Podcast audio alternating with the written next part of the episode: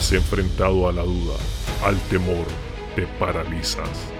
No logras avanzar, sientes que el peso del mundo aplasta tus ideas, proyectos, sueños, y cuando crees que ya no puedes seguir, que todo se ha terminado, te levantas, una y todas las veces, con pasión, disciplina, perseverancia, porque tu vida tiene una razón, porque tiene un propósito, porque luchas para controlar al dragón que hay en ti.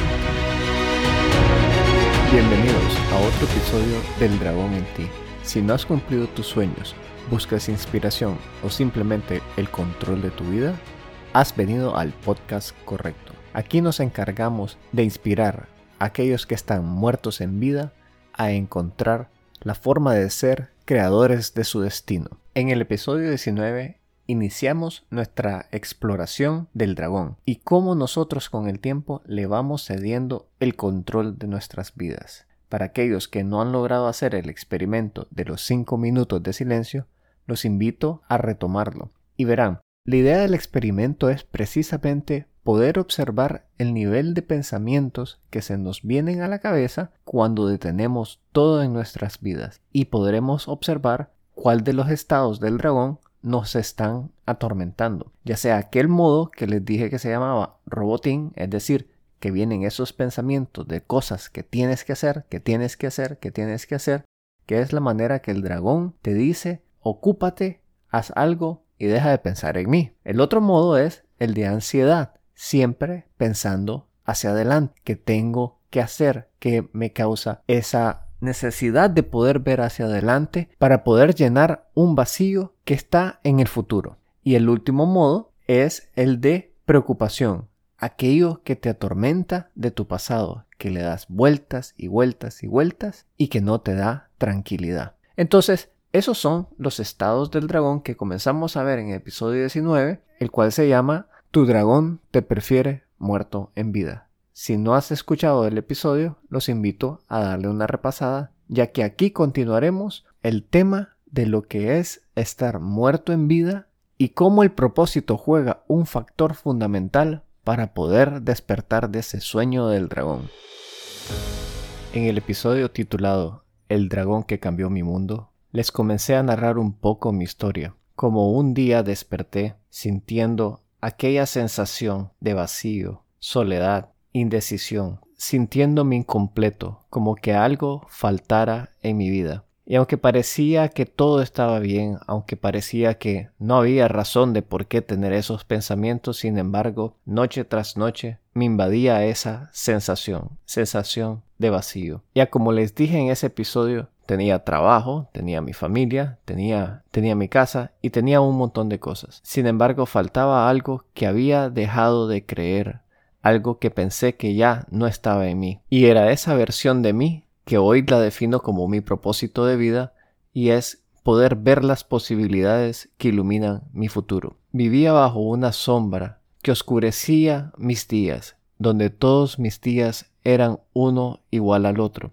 en una rutina destructiva, sin sentido, sin en- encontrarle aquello que le daba una chispa, algo que inspiraba, algo que creaba pasión, y lo había perdido todo por cederle a mi dragón el control de mi vida. Y es así como yo comienzo a relatar lo que yo llamo ese estado de estar muerto en vida. Se puede decir que tuve un despertar, tal vez no de forma completa, algo que fue imprevisto, simplemente se dio. Tal vez lo puedo atribuir a lo que le llaman crisis existencial, haber llegado a mis cuarenta, cuarenta y dos años, cuando ves hacia atrás y ves qué ha pasado en tu vida en esos cuarenta años y te das cuenta que realmente no has avanzado mucho, mucho en relación a tus logros personales, a tus sueños, aquello que en un pasado te daban vida en pensar que podrías conquistar el mundo. Tu sensación de libertad que sientes que has sido privada, a pesar de que tienes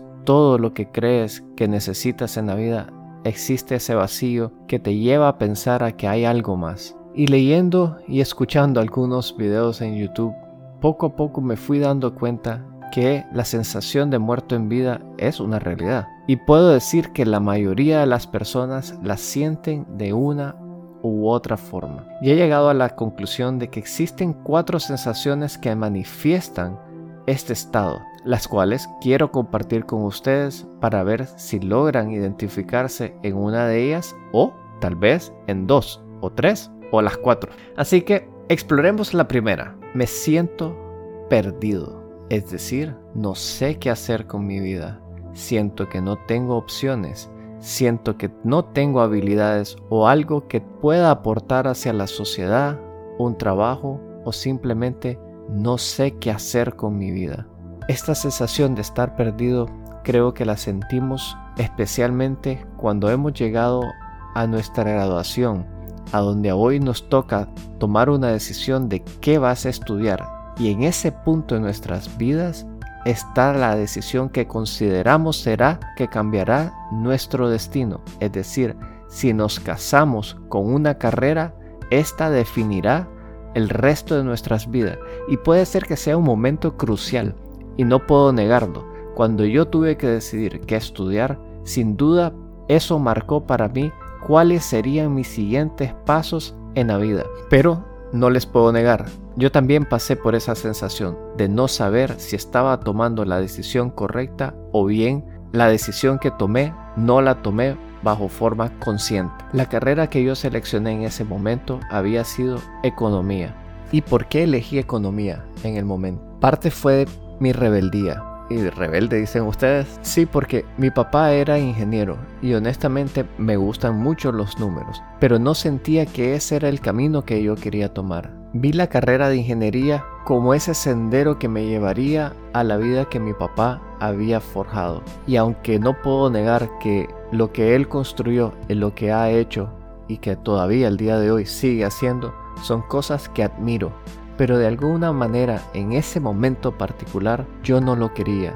Yo quería forjar mi propio destino. Y mi decisión fue economía. Porque yo decía, la economía es lo que permite ver cómo funciona el mundo bajo distintos aspectos y variables que de alguna manera son t- transversales en cualquier cosa que se haga. Si logras entender cómo funcionan las cosas, no hay por qué no puedas hacer cualquiera. Curiosamente, a la mitad de la carrera, después de haber recibido un par de cursos en finanzas, me decidí cambiarme. No totalmente, sino que sacar dos carreras en una. Eso solo denotaba la inseguridad que tenía en el momento. Pero bueno, estoy seguro que todos pasamos de alguna u otra forma por eso.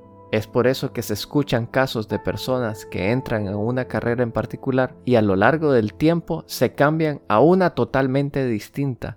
O inclusive abandonan la carrera, no necesariamente por aspectos económicos, sino porque sienten que eso no es lo que les va a dar aquello que les permitirá crear su destino.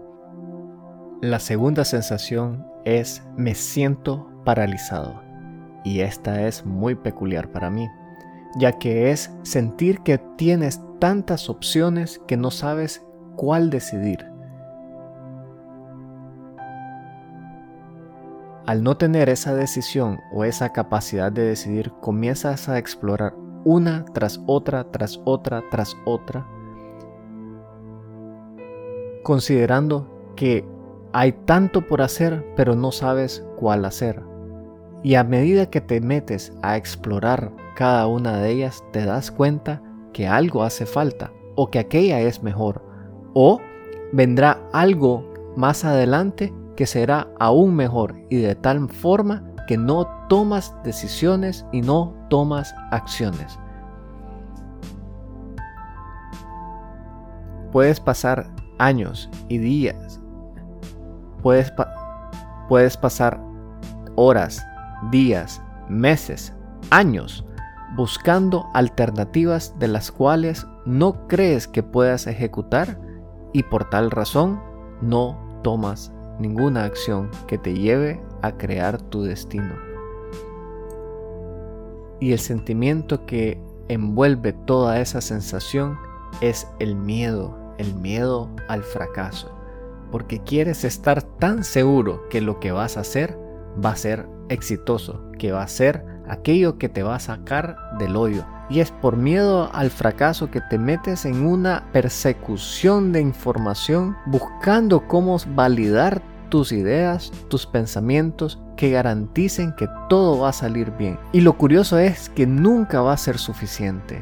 Nunca vas a encontrar aquella validación que te lleve a tomar acción. Puede ser que encuentres pistas o que te impulsan a sentirte cómodo con lo que estás haciendo, pero existe ese vacío en ti que te dice: hay algo más que necesitas investigar para garantizar que todo va a ser a como te lo imaginas, que no hay errores, porque esos errores te costarán la vida. Hace varios años a mí me pasó algo parecido. Me comenzó a apasionar el tema del mercadeo digital. Me pareció algo fascinante. Consideré que eso podría ser una oportunidad de negocio en mi vida y empecé a estudiarlo de forma empírica.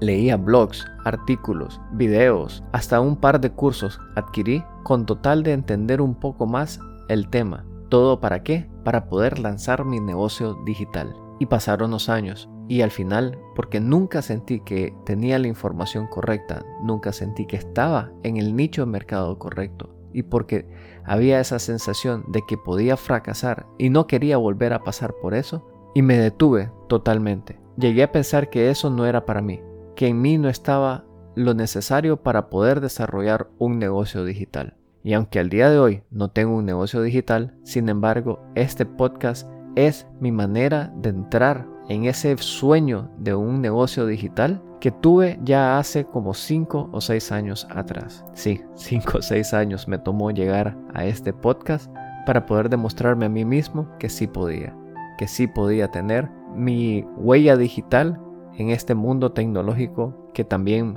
me apasiona. Pero analicemos los próximos dos estados, los cuales me imagino que si aún no te has identificado, por lo menos en uno de los siguientes dos, estoy seguro que podrás verte reflejado.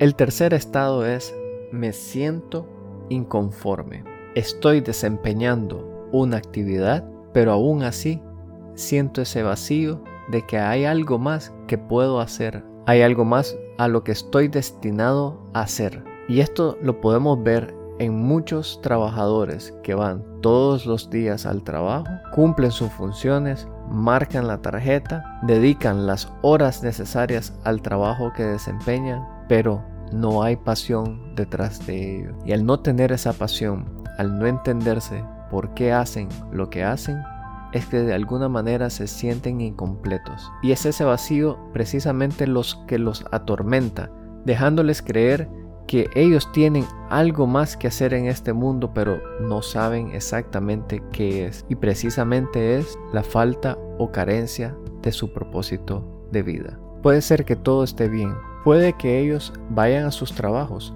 cumplan con lo que tienen que hacer y lo hagan de manera eficiente y eficaz, porque ya han creado hábitos y rutinas que les permiten ejecutar lo que tienen que hacer sin mucho esfuerzo o dedicación. Se puede decir que son casi mecanizados. Lo podemos ver en trabajos que requieren operaciones repetitivas, donde la persona, una vez que entiende lo que tiene que hacer, realmente no hay un reto de por medio que los lleve a motivarse y a crecer. Pero eso no quita que sientan ese vacío en su interior, especialmente cuando no hay un propósito de vida detrás que los impulse a entender por qué hacen lo que hacen.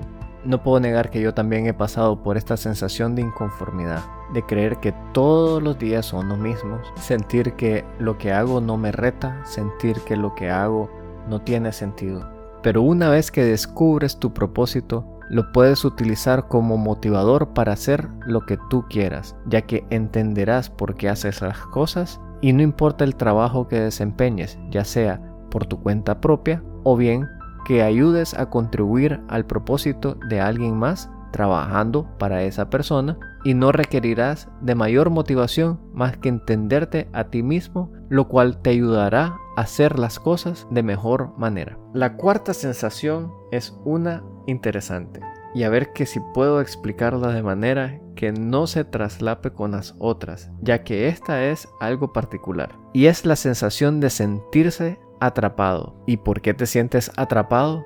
simplemente porque no te gusta lo que haces y estás tan enfrascado en decirte a ti mismo no me gusta, que en ti hace que despierte una ira, un resentimiento, aquello que lo proyectas hasta en la forma de caminar, porque terminas diciéndote a ti mismo odio mi trabajo y te has enfrascado en esa sensación de odio, ira, reprimida de alguna manera, que simplemente no logras ver qué es lo que está causando ese dolor en ti, pero lo proyectas en todo lo que haces. Y ahí es donde podemos ver personas que desempeñan un trabajo y al sentirse atrapados en él, de alguna manera hacen que la vida de los demás también sea como estar en una cárcel, con gritos, rabietas o simplemente una presión desmedida y desconsiderada hacia los demás y a ellos mismos. Porque no importa qué tan bonito pinten el edificio, ni cómo arreglen la oficina, ni las metas que logren conseguir a lo largo de su carrera laboral, esto no tiene ningún sentido, ya que odian lo que hacen y están enfrascados en eso que no logran determinar qué otra cosa pueden hacer para que les brinde felicidad. Puede ser que sea aquel compañero de trabajo que ve las cosas negativas. Cuando le proponen algo nuevo o hacer algún cambio, es el primero en resistirse, o bien aquel jefe que siempre está pidiendo de ti algo más a pesar de que hayas cumplido tus metas o que hayas conseguido algún logro en particular. O no quita que tú mismo seas esa manzana podrida dentro de la organización que de alguna manera proyectas resistencia al cambio, proyectas esa inconformidad en lo que estás haciendo. En el fondo de ti existe ese odio mi trabajo. A veces nosotros no nos vemos en el espejo y nos cuesta identificar específicamente si hemos caído en este estado de muerto en vida. Así que es bueno hacer el ejercicio que les propuse en el episodio diecinueve. Esos cinco minutos para comenzar a identificar quién es el que tiene el control de nuestras vidas y evalúa estos cuatro estados emocionales que son: me siento perdido, me siento paralizado, me siento inconforme y este último, me siento atrapado. Así que, ¿qué les ha parecido hasta este momento? Si han tenido algún momento en los cuales les ha sido revelador, les invito a postear aquello que les ha parecido fascinante. Lo pueden hacer posteando en Instagram o mandándome algún mensaje diciendo me siento atrapado. Espero que no, ¿verdad? Que hayan caído en cualquiera de los otros estados emocionales de muerto en vida, pero bueno, nadie quita. No sabemos, a como dicen, ojos vemos, corazones no sabemos. La gran pregunta que se deben de estar haciendo, si están identificados con uno de estos sentimientos de muertos en vida, es decirse, ¿y ahora qué hago? ¿Qué tengo que hacer para salir de este estado de muerto en vida? ¿Cuál es el primer paso? Lo primero que tienen que hacer es encontrar su propósito, ya que ese es el primer paso para poder romper las cadenas que creemos que tenemos encima y que no nos permiten avanzar. El simple hecho de reconocer que han estado muertos en vida, el simple hecho de reconocer que han estado muertos en vida es ya algo increíble, porque te motiva a entender que tienes que hacer algo diferente. Pero de nada sirve que comiences a tomar acciones. Esto es muy parecido a como querer perder peso. Si has ganado aquellos libritas de más y quieres bajarlas, sabes exactamente lo que tienes que hacer, que es comenzar a comer saludable, hacer algo de ejercicio. Creo que todos lo sabemos. Pero ¿por qué es que no podemos tomar esas acciones a pesar de que tenemos el conocimiento y tenemos mecanismos de poder hacerlo? Simplemente porque no hemos hecho lo primero, y es crear ese cambio a nivel de identidad. Y es ahí donde el propósito de vida juega un papel crucial, ya que si nosotros no nos entendemos a nosotros mismos, que es exactamente lo que nos motiva, aquello que le llaman motivación intrínseca, que es lo que está dentro de nosotros, y no existe razón intrínseca más importante que saber por qué hago lo que hago, o es muy difícil que logres hacer un cambio en tu vida. Y ya que estamos hablando de propósito y estamos tratando de entender cómo encontrarlo, existen tres razones por las cuales nos han impedido poder buscarlo. Y estas razones son porque no hemos entendido exactamente lo que es un propósito de vida. Creemos que es algo que tenemos que hacer. Y el propósito no es el qué hacer, el propósito es el por qué hacer.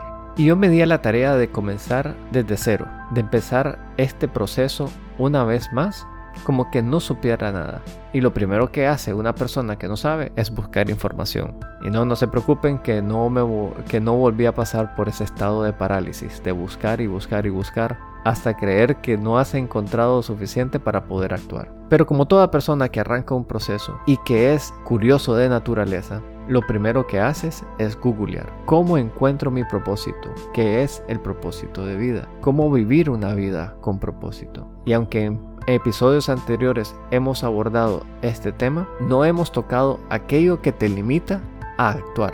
Y hay tres razones que he podido identificar a lo largo de mi pequeño experimento que he visto que impiden que busquemos el propósito de la forma a como yo les vengo sugiriendo. Y la forma que yo les sugiero es revisando sus acciones, sus memorias y su pasado, ya que es en nuestras acciones que encontraremos el por qué hacemos lo que hacemos, ya que estas nos llevarán a lo que nos motivó a hacerlo, qué sentimientos emanaron y encontraremos nuestra razón de ser. Así que las tres razones por las cuales siento yo que te impiden buscar tu propósito es porque crees que el propósito de vida se obtiene llenando un formulario. Llenar un cuestionario no es la mejor manera de encontrar tu propósito de vida. Entiendo que los expertos te hacen preguntas. ¿Cuál es tu pasión? ¿Qué te gusta hacer? ¿Dónde va? ¿A dónde te ves dentro de cinco años? ¿Qué te hace feliz? Etcétera, etcétera. Pero, ¿cómo responder a cosas que no estás seguro o que con el tiempo cambian? Tu propósito está inmerso en tus acciones, ya que somos lo que pensamos, pensamos lo que decimos y decimos lo que hacemos. Es por tal razón que llenar un cuestionario no necesariamente te va a llevar a encontrar tu propósito de vida. No puedo negar que existen buenas preguntas que te hacen reflexionar a ti mismo por qué haces lo que haces. Sin embargo, llenar un cuestionario de preguntas que realmente no puedes responderte con sinceridad o honestidad, hacen la tarea de identificar el propósito algo confuso, ya que puede ser que esas preguntas más bien te confundan y que creas que el propósito es algo que tienes que hacer.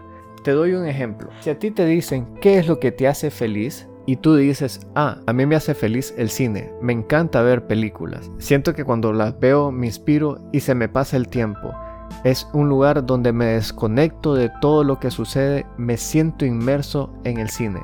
Es decir, tu propósito de vida debe de ser o uno, que serás actor, o dos, director de cine. ¿Tú crees eso? Y no es tan así. Puede ser que esto despierte la pasión hacia algo que está alineado con tu propósito de vida. Pero ser director de cine o artista de cine, créeme que no es un propósito de vida. Puede ser una manifestación de cómo vivir tu propósito de vida, pero no necesariamente es un propósito de vida.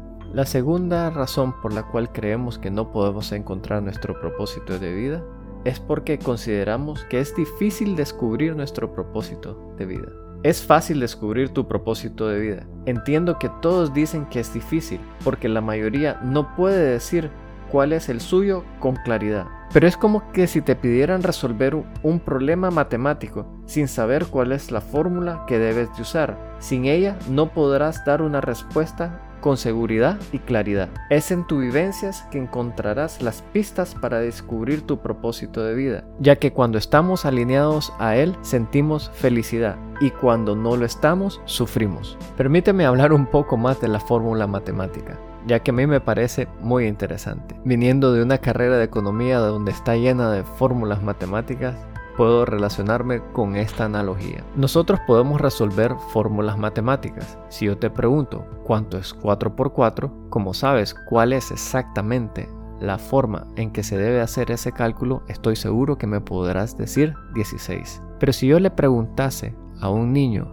de cuatro años o inclusive a uno de seis cuáles son las tablas de multiplicación y que me traten de resolver el problema de cuatro por cuatro, estoy seguro que este niño tendría algo de dificultad en poder brindarme la respuesta. Sí, le podemos explicar de distintas maneras, o se pueden simplemente memorizar la fórmula y darnos la respuesta correcta cada vez que nosotros le hacemos la pregunta. Así es esto del propósito. Si no sabes a dónde buscar, realmente no lo vas a encontrar. Y no es difícil cuando sabes exactamente lo que tienes que buscar. Aquí un paréntesis. A mí me pasa todos los días. Mi esposa me pide a mí, andaba a buscar al cuarto X cosa. Y yo comienzo a buscar en la cómoda, busco en el guardarropa, busco en todos los lugares. Y al final del proceso llego donde ella y le digo, no encontré lo que me pediste. Y de forma mágica, milagrosa, digo yo, ella entra la,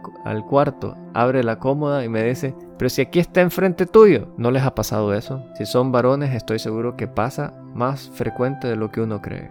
Y algo así es este tema del propósito. Cuando sabes qué es lo que estás buscando, podrás encontrar lo que tanto buscabas. La tercera creencia que he identificado de por qué no podemos descubrir nuestro propósito es porque creemos que debemos de pasar por una crisis para encontrarlo.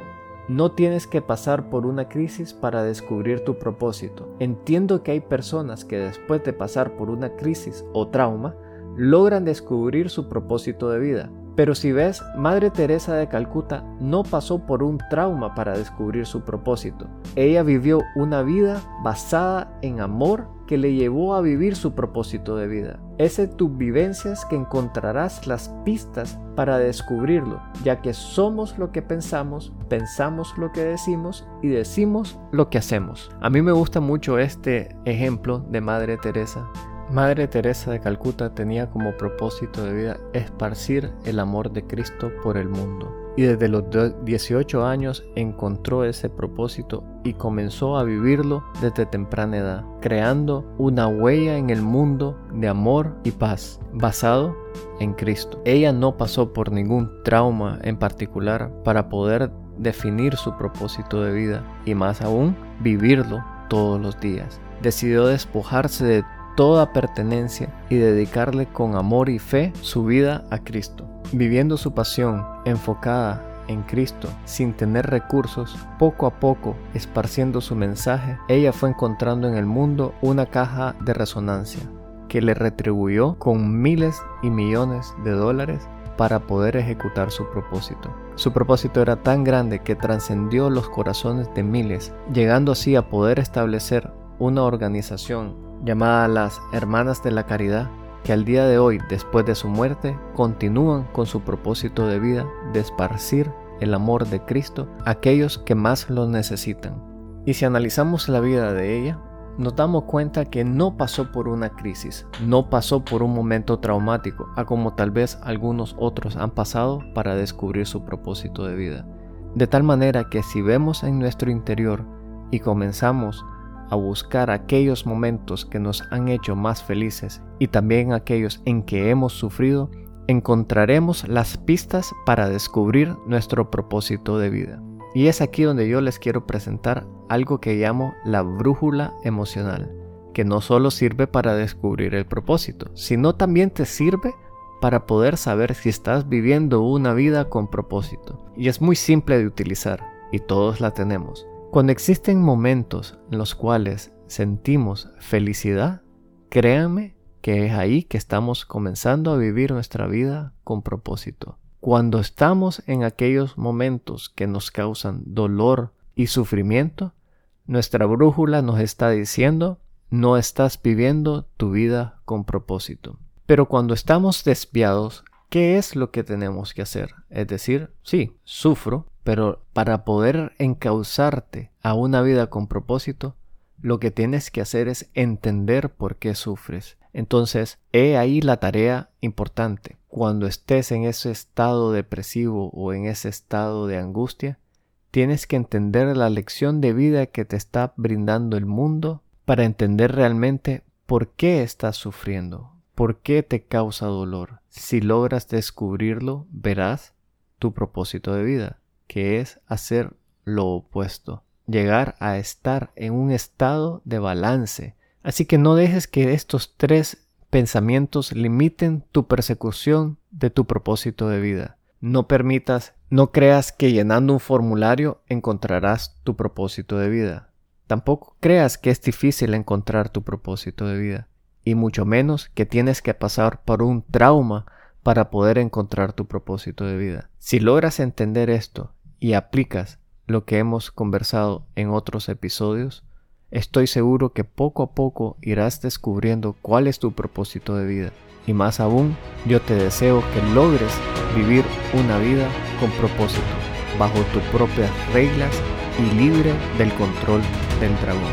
Así que espero que este episodio haya sido de utilidad, a como siempre.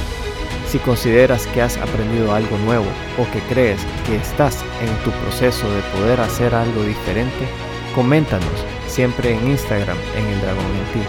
A mí me gusta escuchar las historias de aquellos que logran superar sus barreras o se han atrevido a dar ese paso a lo desconocido. Es siempre emocionante escuchar las historias inspiradoras que logro compartir en este podcast y quién sabe, tal vez algún día tú puedas compartir la tuya conmigo. Así que, a como siempre, si tú no controlas al dragón, él te controla a ti.